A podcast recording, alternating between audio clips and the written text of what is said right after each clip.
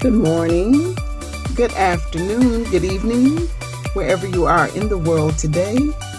I would like to greet you and welcome you to Wow What a Show. My name is Phyllis. I am the host of Wow What a Show. This is the live podcast outreach of Rehoboth Institute of the Arts. We've had a bit of technical difficulty this evening, but with God's grace, we will go forward now. I do believe all is well. And we pray and ask the Lord to oversee the connections that we have here via cyberspace. He is the author and finisher of our faith, but he's also the great and mighty creator of the whole world. And there is nothing that happens in this world that God is not aware. He knows what he's doing and we so praise and thank him for it. So, with all things um, being in his hands and our trust being in him, we will continue and thank him for his goodness and what he is doing in our gathering time here.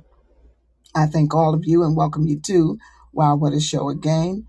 Our co-host this evening is Ahnna. Actually, she's going to be the moderator and facilitator of this show. Uh, she is going to be in the host seat and I'm going to take a back seat. But just as we begin, I would love to pray uh, in my usual way by acknowledging our Father God, who is the great creator, as I said, and remember that He is the um, one who has made this earth and the environs in which we dwell, all about the earth. He is the one who has spoken the existence of all things. And Psalm 19 reminds us that the heavens do declare his glory, that the firmament shows forth his handiwork, that day unto day utters speech, and night unto night shows knowledge, that there is no place where this speech is not heard. In other words, the glory of God is everywhere.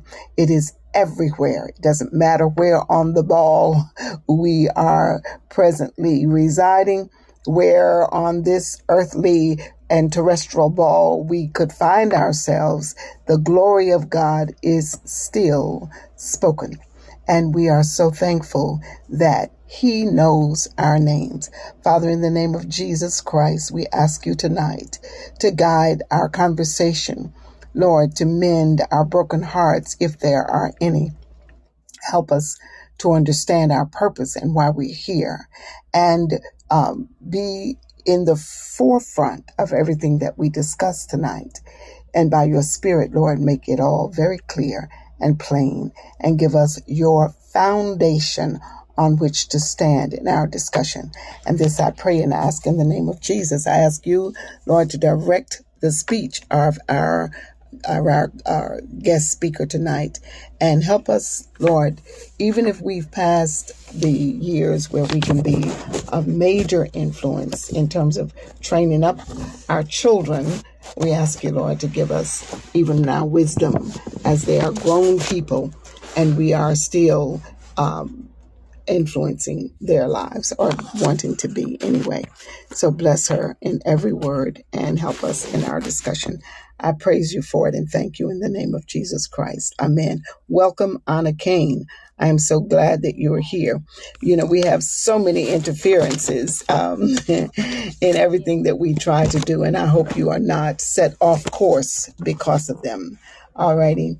So at this point, Ms. Ahnna, I've titled um, this this session, this series that Ahnna will bring us, or she has given me the title, and that title is uh, "Parenting: The Career You Never Knew You Had," or something like that. I forget, but it's uh, uh, based on a, a work that Ahnna did years ago with a group of high school students, and she has broadened it uh, now uh, to contain uh, or to bring all of us on board in its discussion. So, Ahnna, I turn it over to you. You may pray again in the vein that you love, and uh, I'm listening.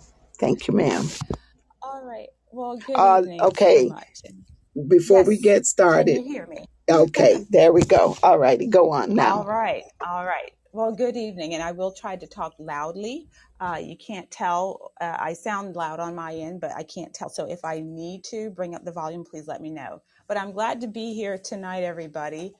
I'm talking about mothering, which is parenting, and it, this particular talk does stem from a talk I presented uh, first to a school that um, Phyllis worked in where there were lots of teenage mothers. And we titled our pamphlet and our talk, Welcome to Your New Career. And it was a way to bring a, a, a, a sort of greater weight and a, beautiful uh, perspective on motherhood. And at that time, my children were very small. And I'm going to say to everybody on this call that I in no way think that I am uh, the epitome of any mother. I've gleaned a lot from my own mother, my grandmother, my aunties. lots of women in my life have been good examples of mothering. The word has helped me learn how to be a mother, and I particularly was happy with what God did in my life as I raised my children when they were very young, and most of them are now uh, young adults. And so I'm really happy to be able to share basically what I was gleaning as God was maturing me during a but it also presented itself with challenges and I think that's why some of what I share or what I shared then was really potent not only for me but I hope for the the listeners and that's because as you know through suffering lots of times um, lots of insights God can bring your way, and you're more apt to hear them and understand them better, sometimes through the suffering and, and not just in the good. So, tonight we're going to start in, and I will say that we will continue this talk and be a little bit more specific to some practical applications um, for mothers. So, if you have anybody that you know who is a mother, I believe we're recording, but we'll also be able to invite others in, and so will I, to listen to some of the talk that pertains to what's applicable to the mother, particularly in this day and age when we know that mothering is coming out of the traditional realm for whatever reason in some circles. And I'd love to be able to sort of uh, gather the flock of mothers back in so that they can see where motherhood has its common threads throughout history. And we don't have to, uh, for the sake of being modern or you know in, in a new world basically chuck everything god intended for us to know as mothers young old and in between uh, so let's start off with something i am just marveling over tonight and that is the fact that motherliness is a very evident characteristic of god. Not that god is god the mother. I do not agree with that would never say that. But that God, the motherliness, that nurturing that He provides in the woman primarily, not that it's not in the man at all, but the what He gives us that sort of drives us and propels us to love and attach ourselves to our children is a very char- evident characteristic that I see in him. He brought man and woman together and created a child through them. And so, with them working together, we actually can see characteristics of God. With Adam and Eve together, they became an expression of God. Even though Adam was perfect when God made him, when God said, Be fruitful and multiply, he looked at both of them and they together, just like with all creation, came together and they became this expression. And all the characteristics um, you know a lot of the characteristics of god are seen in motherliness.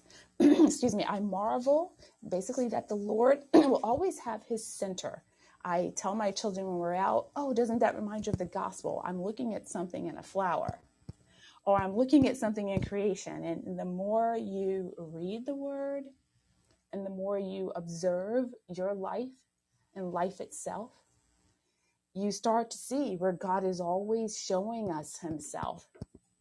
And there is scripture that talks about knowing God in His creation, being able to see him in that, not in a new age way, but identifying him as creator. And so basically, we're out without excuse, even when we observe his creation. So I'm marveling that God is even in the center of my motherliness.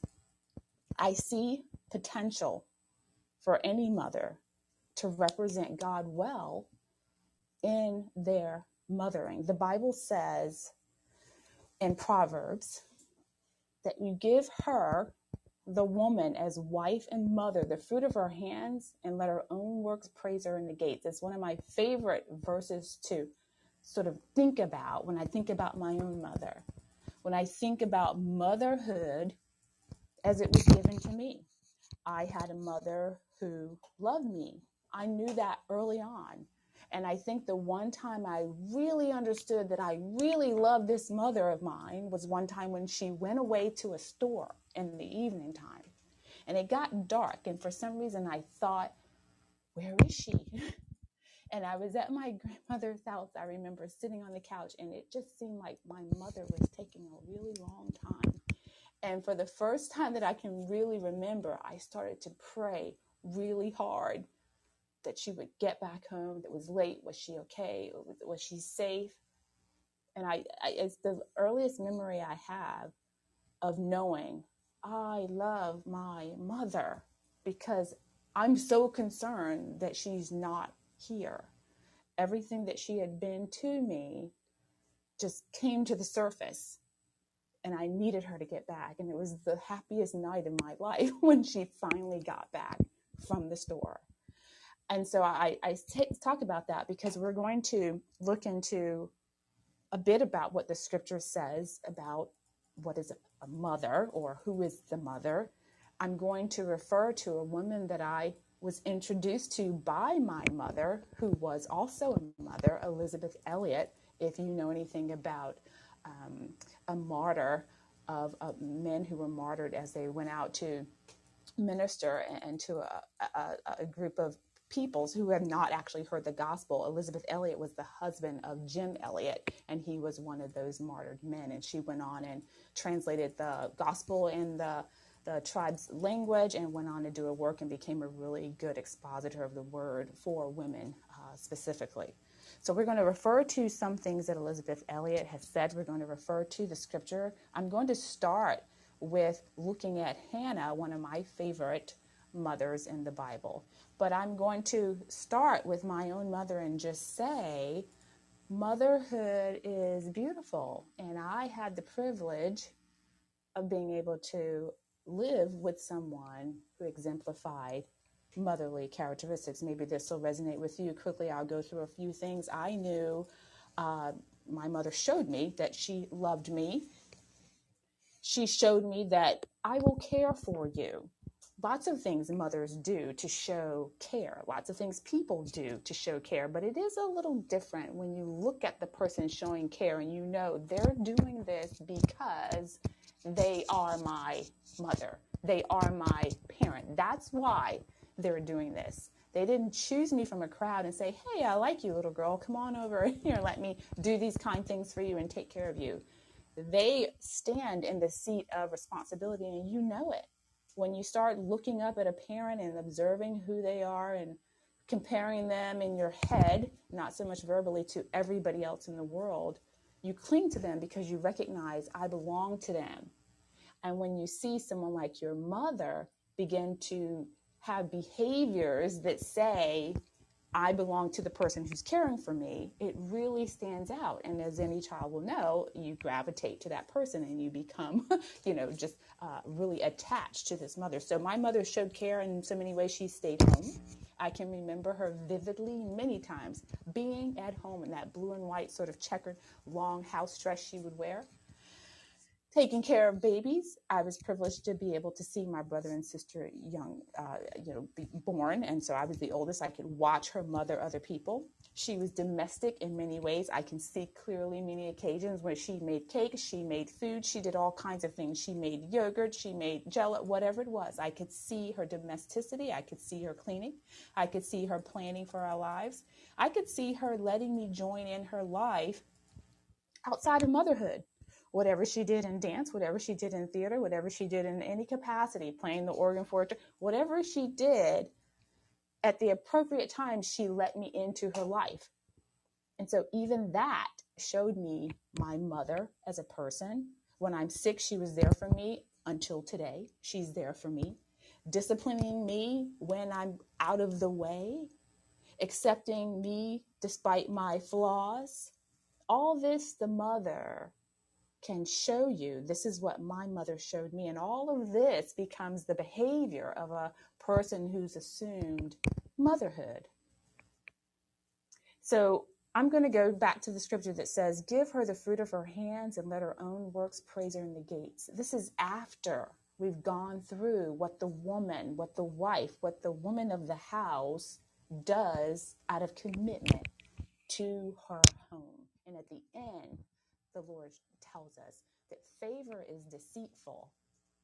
Beauty is gain, but the woman that fears the Lord, she shall be praised. So give her the fruit of her hands and let her own works praise her in the gates. And I believe that actually with all of my heart. And that's why conversation about being a mother, motherhood, is really important. And not just, dare I say, because many people choose not to be mothers, many people choose to say, well, I could be a mother, but I'm going to opt for another option. And I'm just not going to do this.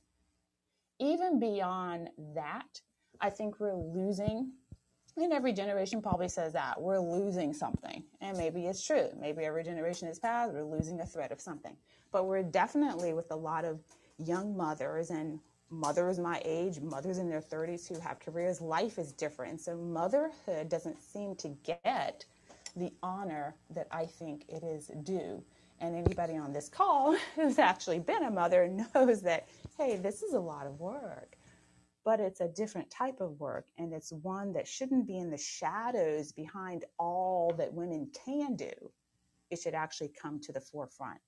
The Bible says in Proverbs also that she opens her mouth with wisdom. And in her tongue, this woman has the law of kindness. So the Bible, there are lots of mothers in the Bible, but before we get to one, I just want to, you know, set up a bit about the woman who assumes motherhood, the woman who's the family woman. What does the Lord think about her? What kind of characteristics might she have? And this one, believe it or not, is a really a big deal and it's a hard thing to accomplish.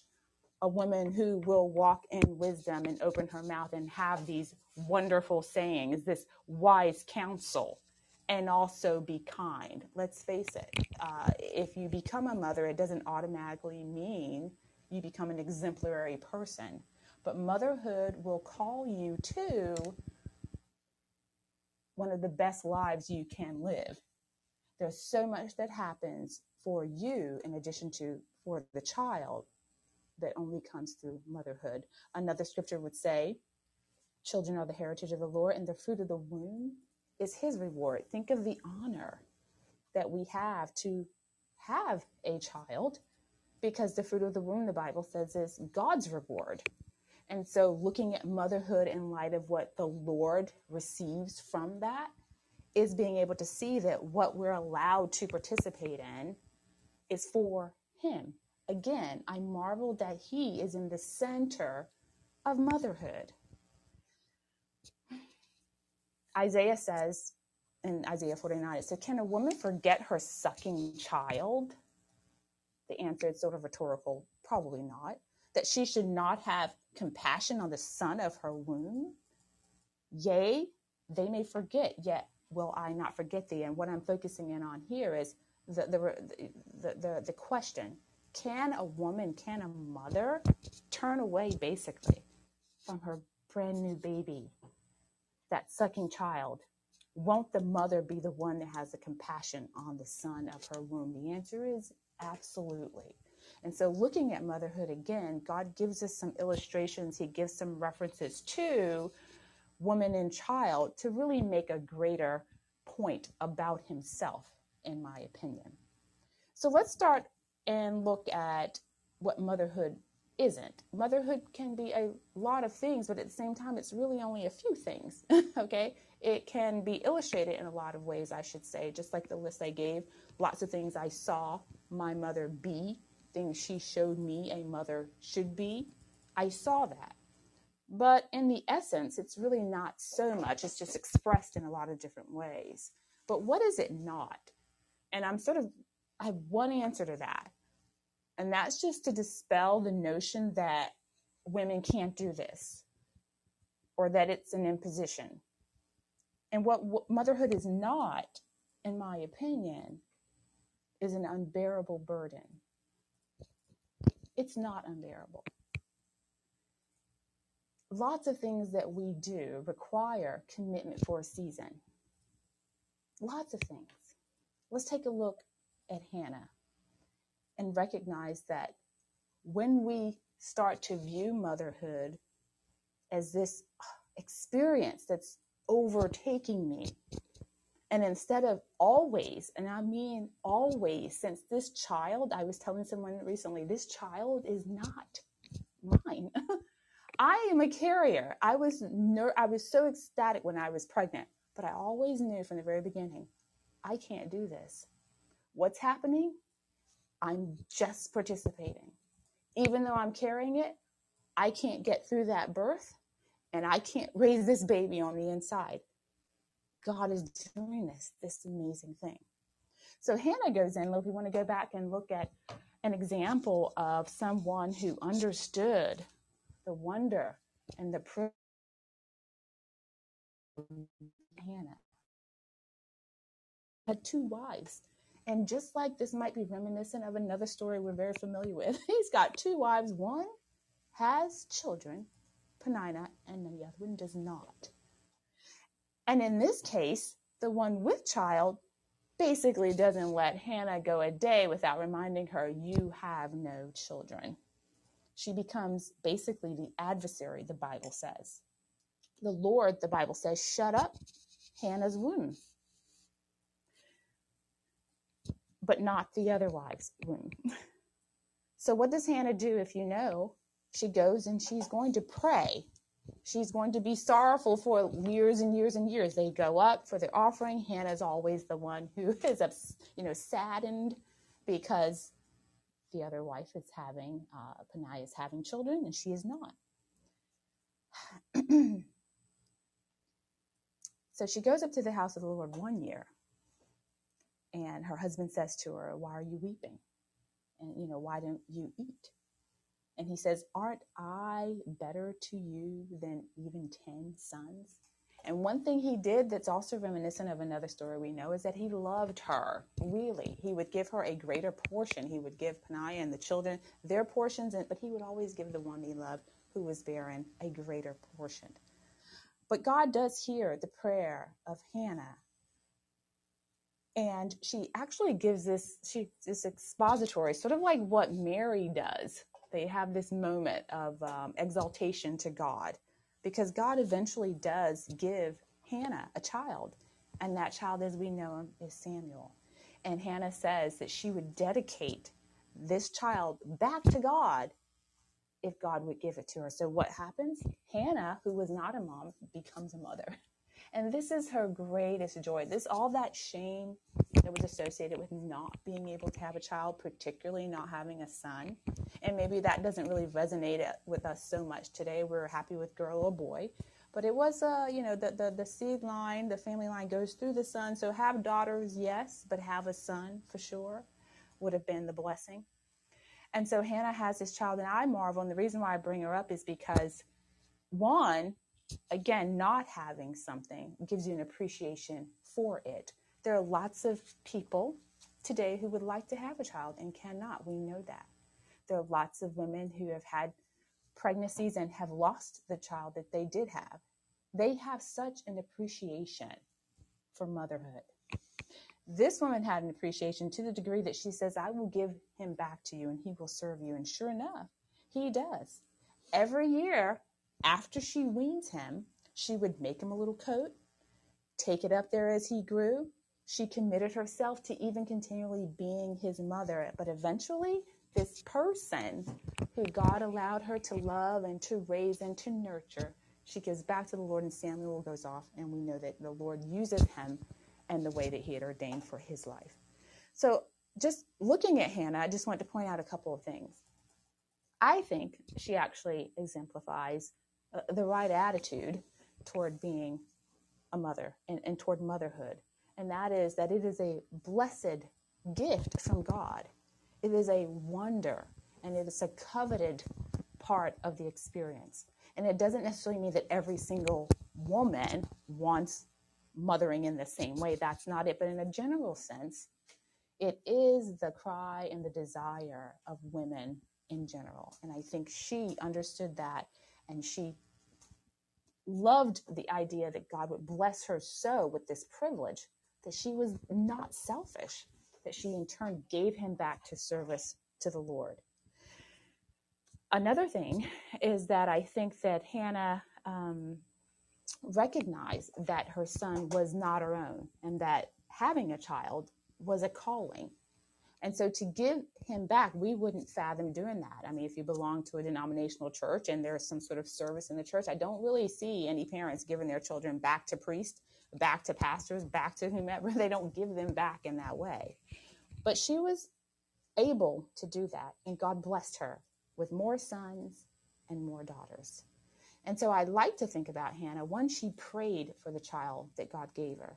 And sometimes when I think of us as Christians, I say, well, if we ask for a family, I want to be married, have children, when we get them, we should remember that we got what we asked for. So, how am I going to be a good steward of what you've given me? What does that look like when it seems like it's a little bit more overwhelming than I thought? But what do we do? We've got God's image right here.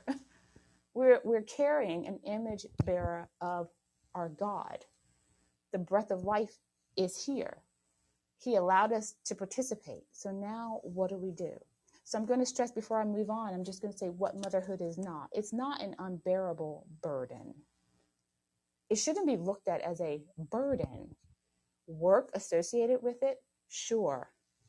There's work associated with caring of the child, work associated with the delivering of the child, work associated with the raising of the child. But there's so much wonder. That's why people keep gravitating toward it. That's why we romanticize it. That's why we say things like, oh, how cute, how wonderful, because there's something inherently in us that lets us know that this is good. When God made man, he said what he made was good. Everything that he made was very good. And so we too want to participate in giving of ourselves. We too want image bearers. We want someone to come forth from us. So much of this is just a representation of who God is and how he deals with us and his ultimate plan for man. Us wanting to be parents, going into motherhood, uh, you know, coming out, nurturing, caring for.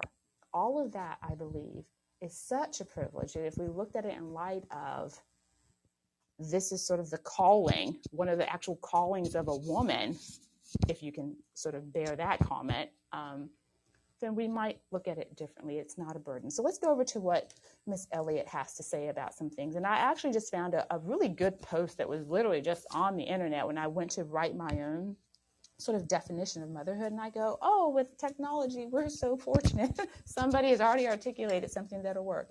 And it says that motherhood is a gift from the Lord and one of the ways that we can glorify and serve him. And I think even a person who knows, uh, doesn't know Christ, who is not committed to biblical scripture, I think inherently they also know that this is a gift. That people say it all the time. They may not necessarily look at it as glorifying God, but they sure do pamper and you know hover over and take care of these babies as if they were precious right? and that this is something I need to, you know, take care of, be jealous of, I'm responsible for. There's a lot of commitment on both ends to this child. And in doing so, it is a glory to God in one sense because you're not squandering or, or butchering or, you know, uh, neglecting this gift that you've been given. It says it gives us many opportunities to grow in our understanding of God's mercy. Absolutely. Now, can I get an amen there?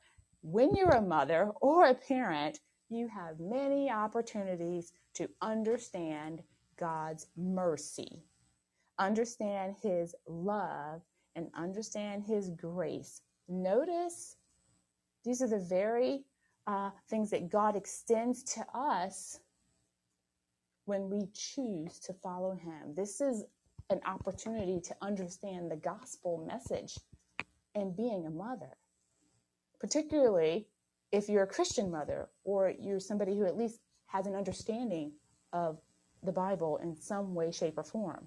You will be challenged in providing mercy, giving, extending mercy. You will be challenged in giving love, and love is more than the feel good love. What about the love that requires discipline? What about the love that requires commitment? What about all the other aspects of love? And then grace. So I love that. Motherhood, the last thing is motherhood is sanctifying, but it's also sweet. And I thought that was pretty neat. Absolutely. I learned a lot about myself, particularly what comes out of my mouth. And then I think about what I'm saying. And I always, even more so when the children got older, what has God said to me? Does that ring a bell? what I'm saying, what I'm expecting, my expectation of this creation and their response back to me. It's also sanctifying in the fact that I'm humbled. I recognize my own faults more often than I did before. I'm challenged in different ways. Uh, so God gives me an opportunity to humble myself, repentance, so that sanctification can happen. But it's a sweet thing. And every day you wake up with a child in your house, you start over because it's so sweet. It's the person you love. It's the opportunity you've been given. It's, I'm your mother. I'm his mother. I'm her mother. They love me. I love them. It's a beautiful thing. So let's go on to, to a few things, items here. This is a funny thing that I heard once from Elisabeth Elliot. Someone was talking with her, and the quote was, You mean that's all you do? Meaning you're a stay at home mom, like you don't do anything else. and oftentimes that is what the mother, the person who decides, I will have a child. I'm having a child. I've had it. And then they stay home. So we've got two types of moms. We've got the mother who is home, and then we've got mothers who work, and somewhere in between, part time working, stay at home, we'll live it. But when you're the one who stays at home, we'll deal with her first. It means is that what you do? You, you, you just stay at home. And i think what popularized this line i don't know so much that people were saying it as much as tv and movies were putting it out there. And you know once it gets on the, the screen all of a sudden people adopt phrases and, and statements that they might not have otherwise really adopted. So is that all you do when you're a mother? So she says your, your life is given to taking care of people. You've got small ones to begin with. It never seems to cease sometimes the days that you live seem to be wholly taking up with just taking care of these people. That's it. And everything that these people do, like make dirty dishes, have runny noses, need you to dress them, need you to feed them, and it starts all over again. The monotony is, you know, you can't stress enough that it's a monotonous job in some ways. You're going to do some of the same things over and over and over again if you're a, a mother. But again, let me remind us that we're talking about motherhood and the wonder I think that goes with it. And the fact that motherhood gives us an opportunity to see the gospel. It gives us an opportunity to actually see God. So I'd love to know who'd like for God to stop his nurturing and take a, a vacation, take a few days off, or hand it over to one of the Greek gods and say, You guys do this right now because I need me time. Anything. You know, imagine if the repetition that God shows us clearly, clearly, nature is repetitive. Everything happens over and over and over again. If the day doesn't get you, you're not, you know, opening your eyes. So is that all you do? Absolutely. That is all we do. We take care of people which in and of itself encompasses a variety of things. And sometimes the monotony is broken up with little things that happen at different stages, but eventually it'll start over and then you'll get some changes. So I thought that was pretty funny. And the the issue here is that oftentimes we're listening to what people are telling us about how important it is to find yourself and express yourself and assert yourself And if you're doing all those things, the idea is that having a toddler at your foot or have taking people to school every day is not going to allow you to do that. So maybe women are thinking that they got they're nothing else more than somebody else's wife or somebody else's mother. And what kind of life is that anyway? Oh, I'm sorry. Have you been given the opportunity to actually raise a human being and mold them, shape them, much like God does for us, if we allow Him? And send them out into society so they become you? Well, well who are you in the world? I mean did you just get here by yourself? Were you not worth more time and you know intentionality from somebody somewhere? So why is it that all we do why is it that some people think well you're a mother and so lesser kind of goes with your name but she's a lawyer? And wow you know So I wanted to point out that it's not all we do in a lesser sense. You have the privilege of creating people who run the world. Those people will turn around and make decisions for you in your old age. so this is a great responsibility. And it's an awesome way to represent that repetitiveness that's a good monotony that God illustrates every time He deals with you and me as grown-ups every single day. Hasn't He told us this? Hasn't He done this before? Hasn't He extended His mercy before? Hasn't He taken care of you before? There's a tribe that she points out in Sudan. And in this tribe, when you become a mother, your name changes. So instead of your name changing when you get married, the name, they attach something to the name when the woman has a child, which I thought was a wonder. So motherhood is a calling. It's a womanly calling and womanly calling versus manly and all the things that we're doing with words today, don't let them throw you. It's a womanly thing to be a mother. It's a woman's obedience to a command. And in doing so, she is self giving. And I wanted to slow down here because I'm going to say, like Dr. McGee would say, right, Phyllis, may I say to you? He would say, May I say, and may I say it to you? What a wonderful reflection of Jesus when you have to be self giving. Jesus, who for the love of us, for me, gave himself. And this is contrary to those messages that say, and let's listen to some of the messages that are going out to our women. I come first. That's a woman I imagine her with the Gucci bag and her high heels. I'm going to look after me. What about me and my needs? And this I imagine, and you can imagine your own type of woman, but the woman who's complaining to the husband, what about me? You get to, and I hear this all the time, but what about me? I'm stuck here with the kids. What about the message? I have to think of myself first. And this is a woman who's on the way to, you know, college or doing something, you know, 25, 23. It's like, that's as we start saying that. I've got to think of myself first. How can I help a child if I can't help myself?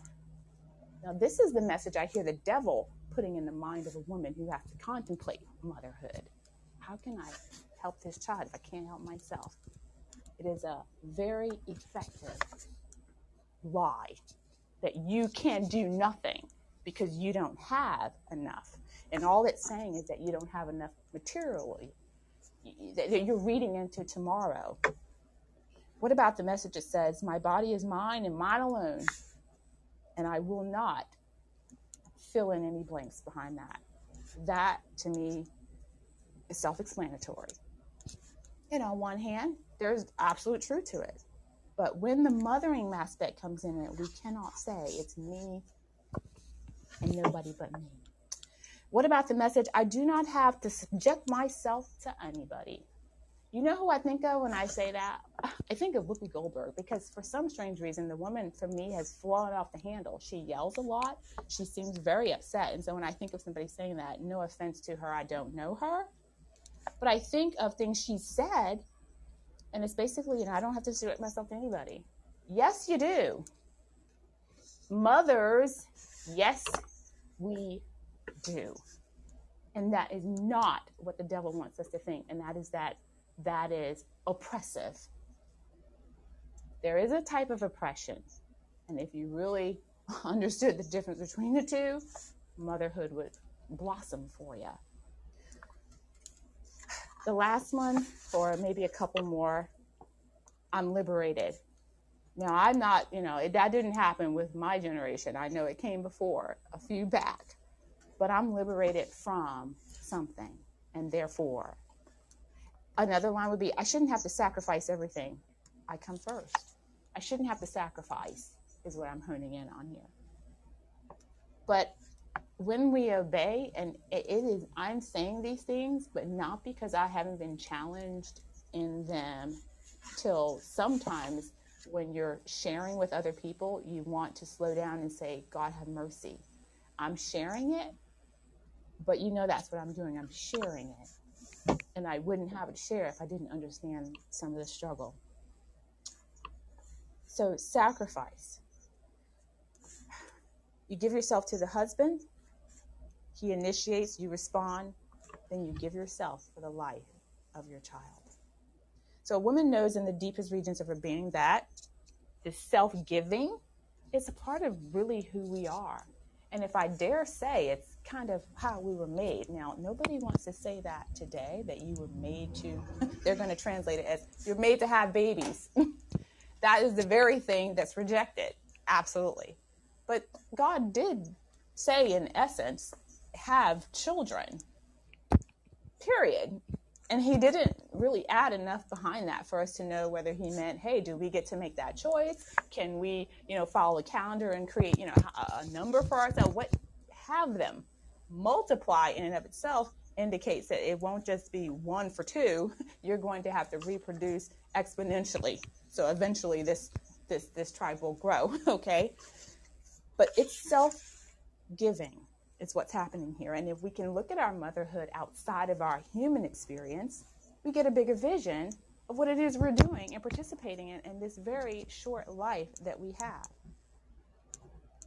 Elisabeth seems to assert that maturity is measured by how we give to other people. And the one place it starts at 6 a.m. in the morning is with a child. One thing I love that she says, and this is key you're a mother, you lose yourself in your child. And then mysteriously, you find it. Isn't that beautiful? Does that not remind us of a scripture that Jesus gave us? You know, you will find your life, you lose it. Everything contrary to what the flesh sort of gravitates toward. If you lose it for my sake, you'll find it. So here, I love this line. Mysteriously, I find myself in that morning commitment to my child. And I want to pop over here to a, a few things that I think, or I hope will really sort of uh, help us to consider what we're doing. Uh, when I when we we talked about the pamphlet with the young moms, it was welcome to your new career, so that they had hope that hey, what I'm embarking upon is actually it's a career. I've got purpose in what I'm doing. This is not just an accident, maybe. You know, this I've got purpose here. I've got a job to do. But even if we're not the young mother who finds herself maybe surprisingly, you know, uh, in the motherly way, um, it is still something we, we, we need to consider. What about, um, you know, looking for better or higher vocations? Is that what we should be doing in place of motherhood? Do we need to prove our personhood by doing other things like getting a full-time job. By the way who wants to work eight hours a day anyway? Nine to five eight to five? They make it even longer. It's like seven to something it's ridiculous. Why would you want to work just so you can go back to work? I thought you were working to live but i so why why would you want that over motherhood? You can answer that question. Maybe there are some answers. But we're proving ourselves day in and day out with motherhood and we're saying about the mothers of yesteryear that that's all they did was stay home. But i want to remind us that some of the greatest innovators in our country the greatest gains in our country uh, a lot of the moving forward and building up in our country the one i know happened because of committed mothers the rich and the poor alike. They were at home primarily, not all the time. Sometimes they couldn't do it, but it was actually a normal thing, at least. Now, the norm is not that you stay home, it's that you go and be something. We can be equal to men, so let's do what they do and have babies. You know that that commercial, bring home the bacon, fried up in the pan, all that. Wonder Woman, you know, we can do everything. And unfortunately, a lot of the innovation is now in the hands of a, a small number of folks. And before, you know, oh, in, in the world that I live in, with all the struggles and all the horrors, it was built up. But notice somebody had to be there to raise up people that were going to be able to take certain types of leadership. And I do stress the poor and the rich alike, there were mothers at home. So we go on and it just says, you know, that this is sort of an old fashioned notion to be a mother that committed to a child looking for better and, you know, higher vocations are what people, what women are seeking after more. Let's look at motherhood as a chalice, a vessel without which no human being has ever been able to be born. She is a life bearer. She's cooperating with the husband and God in making a child. What a solemn responsibility. What an unspeakable privilege. A vessel divinely prepared for the master's use. And even if you don't know the master, it is still an unspeakable privilege. It's still coveted by many. And even if you're not a mother, it shouldn't be something that's disdained or devalued or put on the plane of you know on the plane field you know equated with something that really has no longevity no long-term purpose to it at all. If i am a lawyer and i defend you know a bunch of people i work at a desk and i do a lot of estate settlements at the end of the day that is not as important as the development of a human being if i've been given the opportunity to do that. So to put that child aside to further myself in other secular ways is not what God has called us to do. And again, even if you don't know Him, I think inherently we feel a call toward motherliness, even when we're pursuing other things. And so tonight, not to belabor it so long, because we're going to continue the talk and we're going to talk more specifically about motherliness in terms of what that looks like for a woman in 2023 motherliness and its possibilities for the individual. Because one thing I wanted to sort of highlight is what motherliness actually does for us. You've got God who created woman and man for his good pleasure. He purposed for them to be fruitful and multiply. He has told the woman that her children will rise up and call her blessed. He is basically giving us tenure the immediate tenure that we get that's sort of unlike the type of tenures and longevity that we seek in careers outside of motherhood. And I just want us to really start to think about it. It's one of two callings. You've got fatherhood and you've got motherhood, and they both equally are important to uh, the, the movement of the human race.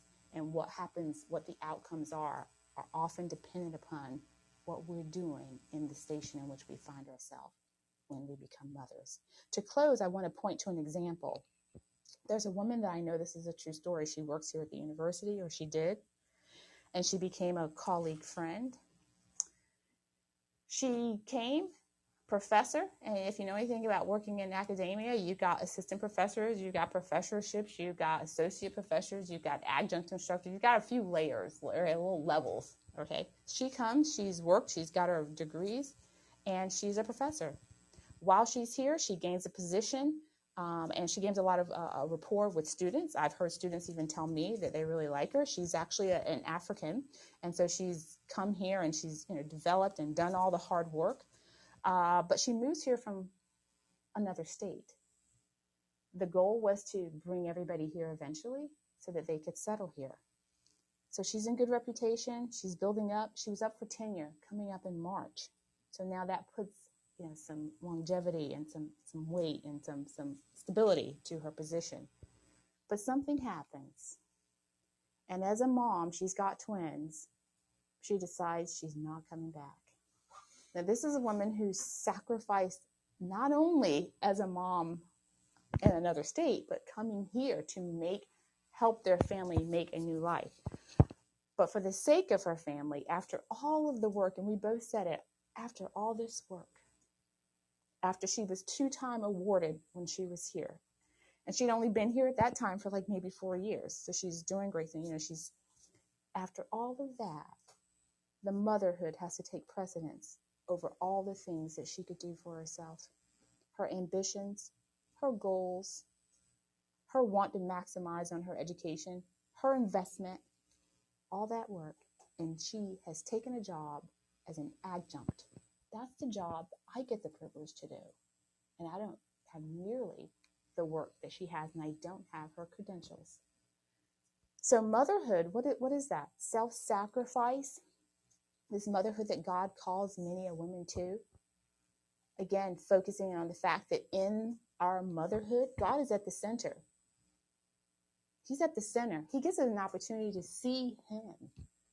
His gospel, I believe, is in my paying attention to my mothering. I can see that.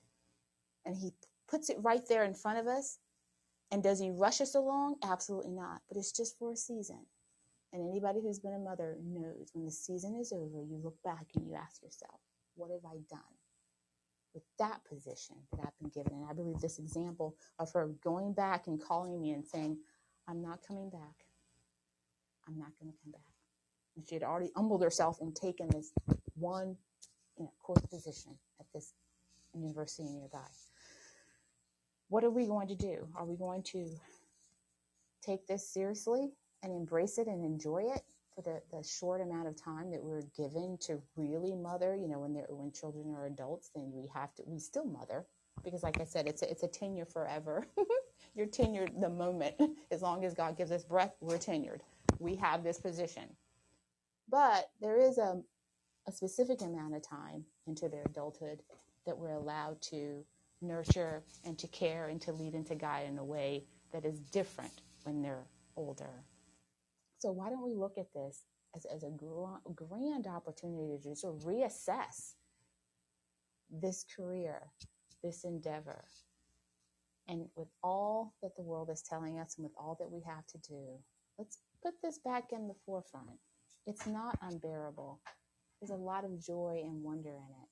And that's not cliche. It's true. And you won't know it until you sit in its seat. So we'll come back Phyllis, and we'll talk a little bit more specifically. I just wanted to sort of bring us into the conversation of motherhood. And we'll go into maybe some more practical conversations, maybe get some questions that we can tackle here and look at scripture and what the, the Lord maybe says about some specifics regarding women and taking on motherhood in addition to living the life that women find themselves living, you know, amidst a lot of things in honors tradition and it's trying to get ahead, having to work, education, etc., choices, um, culture, etc. Mm-hmm. If anybody wants to join in there, that would be great. Let me pray also. God, I thank you, Lord Jesus, that that you that you called me to salvation. God, I don't know anything. I can still remember moments when I would look at people praying and mothers and, and women uh, sort of stand out right now and just looking at them and accepting all that they were saying and doing but really i wasn't with them i didn't know exactly what they were doing and then throughout learning under mother hearing the word of god i definitely was a recipient lord of hearing the word I came to have an understanding by your Holy Spirit, and I could choose you more clearly. I could have an understanding of what salvation meant. And one day, behold, I was I was yours. I chose you, and you you have now lived here in this temple, and you have forgiven me, and I thank you. And having said that, Lord, I just say that to say, please, Father, just bring to us a conversation that's going to help us, to help us help other mothers and to continue to help us as mothers. The Bible says that the older women should teach the younger women. We should do more of that. Instead, I think we're on the sidelines watching and patting on the back, and we are stepping out of the chair that you put us in and saying, Hey, I'll sit with you instead of saying, Hey, come up here, young lady. These are the types of seats that we sit in as mothers. This is the responsibility. This is the wonder. And I, I feel like there's a lot of that not happening. There are not a lot of kitchen table conversations, but there's a lot of following of young girls in the culture. And these young girls then become 25 and then they become 35. And so, what, what's being imparted? I pray, God, that you would give a revelation to everybody and a share from everybody on what it really means to have biblical motherhood. What pleases you? How do we do this in such a way that it represents that nurture that you give to us as your people? And I just pray that God, you would again just um, bless all that um, is of you. Help us to remember everything that is of you and nothing that is not and, and that we would have a fruitful time in next week's discussion. Amen. Oh my. Praise be to the Lord. I so appreciate, Ahnna, your introductory uh, discussion, talk, sharing on motherhood. And I want to say to all the gentlemen um, who have joined us this evening that we are going to seg into, as Ahnna did in this opening uh, discussion, the role of co parenting. We as mothers can't be as specific in terms of understanding all about the men. We could attempt to do that, but hopefully, and by God's grace and power, we will run this course of motherhood, which I think all men should hear, into a course with fatherhood, which I believe all women should hear. Because, Ahnna, you have touched on, uh, without so calling it, the battle that rages against the family and the upbringing of children in our present world. God is good, and I am so grateful for all of you who have joined us. and I uh, repent. I should have sent uh, invitations to everybody in my contact list who I know to be a parent or in, you know, in, in position to be a parent because this has been on my heart uh, for a long time. The idea that we or I, indeed, and Ahnna said so, are perfect in, in having been mothers. There is no perfection because there's very little help. And so you pick up on the things that your mother and your father did for you. And they were not perfect because there was no help except God's word. And so without a lot of interaction between, um, uh, young moms and, you know, or young families to support one another, you falter and you do the best you can right? I was far away from my mother as i was not in the not in Ahnna's first years but uh, in the in the uh, ensuing years after you know i moved away. And while she was still young and my other two children were young i was living in a brand new you know, society, people that I didn't know at all.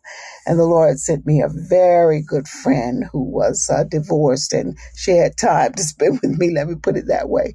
And we, we were together for a little bit. And so, and I had a, you know, pretty strong church uh, environment. Um, and that was help, right? And then I had a mother with whom I spoke once a week and that was help. Um, so I'm so really uh, taken with all the things that you brought out tonight, and I won't even begin to um, go back over these points, but I want you to know that as usual, I have three pages of notes here that was so important as I listened. And I also want you to know that as I re replay my years as a parent, I realize how quickly they went. And I also realized where there were great gaps and holes in my ability to see some of what you were saying, but that the Holy Spirit walked with me and gave me with my husband. My husband was very, very faithful in um, in the lives of my other children. You know, my my young when they were young, um, and that that you you walk into problem areas and so it isn't all wonderful, but it is, as Ahnna pointed out, a season of absolute wonder. And somehow I love this motherliness that is in God. We, we, we see the character of God in what we're doing uh, because he gives you a strength and a knowing. It is almost like a miracle that your heart is knit to your children and you do all that you can do. The sacrifice begins to pour out if you're walking with Christ for sure. Ahnna, I'm so grateful. I'm so grateful, and I'm looking forward to uh, our next uh, presentation. And uh, I have no idea what she's going to bring. I appreciate and thank God that my child has a memory of at least me loving her. At least I showed that. And I am so grateful. I don't think I did many things as I could have done them. Uh, it's a hindsight reflection, but I'm grateful to God that uh, they were always my priority. They were my initial focus. So, with that, I uh, what can I say? For all of you who've come, uh, some I recognize, you know, and uh, some have done great, great things with their children. They've been so, uh, they, you know, blessed by the Lord to just uh, bring up baby, and that baby walks in beauty and grace. And then there are others of us who brought up baby, and the, some babies walked into grace, and others, you know, struggle and suffer along. And uh, the heart of God in us, as you quoted a scripture, uh, the mother cannot turn away. Uh, it's hard for a mother to let go. That is not an easy thing, uh, even if it's a wise thing from time to time. The Lord really has sewn those heartstrings, and so we are connected.